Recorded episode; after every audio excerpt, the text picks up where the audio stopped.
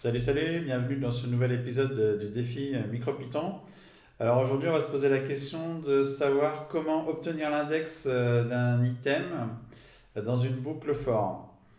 Alors, on va regarder ça.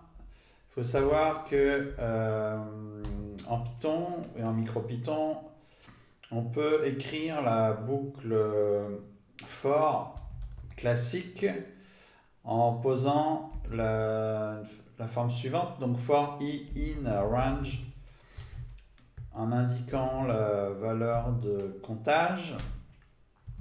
Et on va par exemple indiquer l'affichage de la valeur. Donc à ce moment-là, on a notre valeur qui s'affiche. Si euh, on commence bien avec un comptage à 0, ce qui est le cas si vous ne précisez pas la valeur de départ du range, L'index correspond à la valeur affichée. Alors ceci étant, la boucle Python est beaucoup plus large que ça, puisqu'on peut euh, définir une, euh, euh, une, liste de, de, lettres. Par exemple,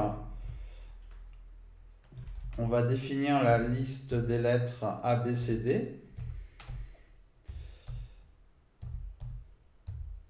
Donc on met bien les guillemets, alors tout, des doubles ou des simples, peu importe, mais tout le temps les mêmes.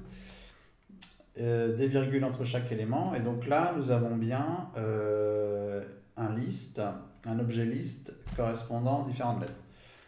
Alors maintenant, on a le droit de défiler cet objet de la façon suivante. For lettre in lettre avec un S pour indiquer la liste complète. Euh, print lettre. Et vous voyez qu'on affiche bien A, B, C, D. Alors, c'est la forme dite pythonique de la boucle for. Alors, elle est très intéressante puisqu'elle permet de, de, défiler les éléments sans avoir recours à l'index. Ceci étant, on peut avoir besoin de l'index dans certains cas.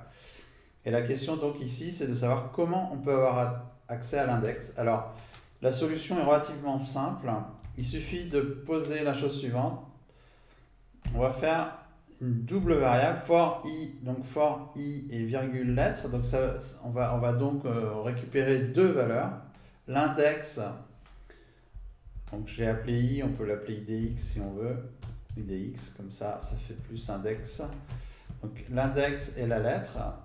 Et on va cette fois-ci déployer entre guillemets le, le, notre liste en utilisant le mot-clé enumerate qui va renvoyer deux valeurs à chaque fois. Pour chaque élément, on va avoir l'index et euh, la valeur elle-même. Et on indique donc de cette façon le liste à déployer. Et on va pouvoir à présent afficher l'idx, l'index. Alors en fait, si on veut les afficher au format euh, caractère en chaîne, hein, on, va, être obligé de le caster en str juste avant. On va juste faire un petit euh, formatage d'affichage en mettant un deux points entre les deux. Et plus, donc ensuite, je termine avec euh, lettre. Voilà.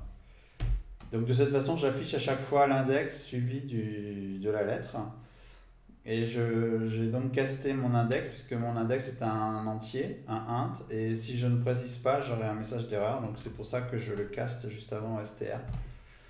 Et donc vous voyez que là, j'ai à la fois euh, l'index et euh, la lettre. Alors retenez cette façon de faire, puisque bien que ce soit très intéressant dans de nombreuses situations de ne pas avoir besoin de, de passer par l'index pour défiler une séquence, on peut avoir besoin de l'index et pour cela donc, on utilise le mot-clé enumerate euh, devant la séquence et qui à ce moment-là est déployé avec à chaque euh, élément l'index et l'élément lui-même.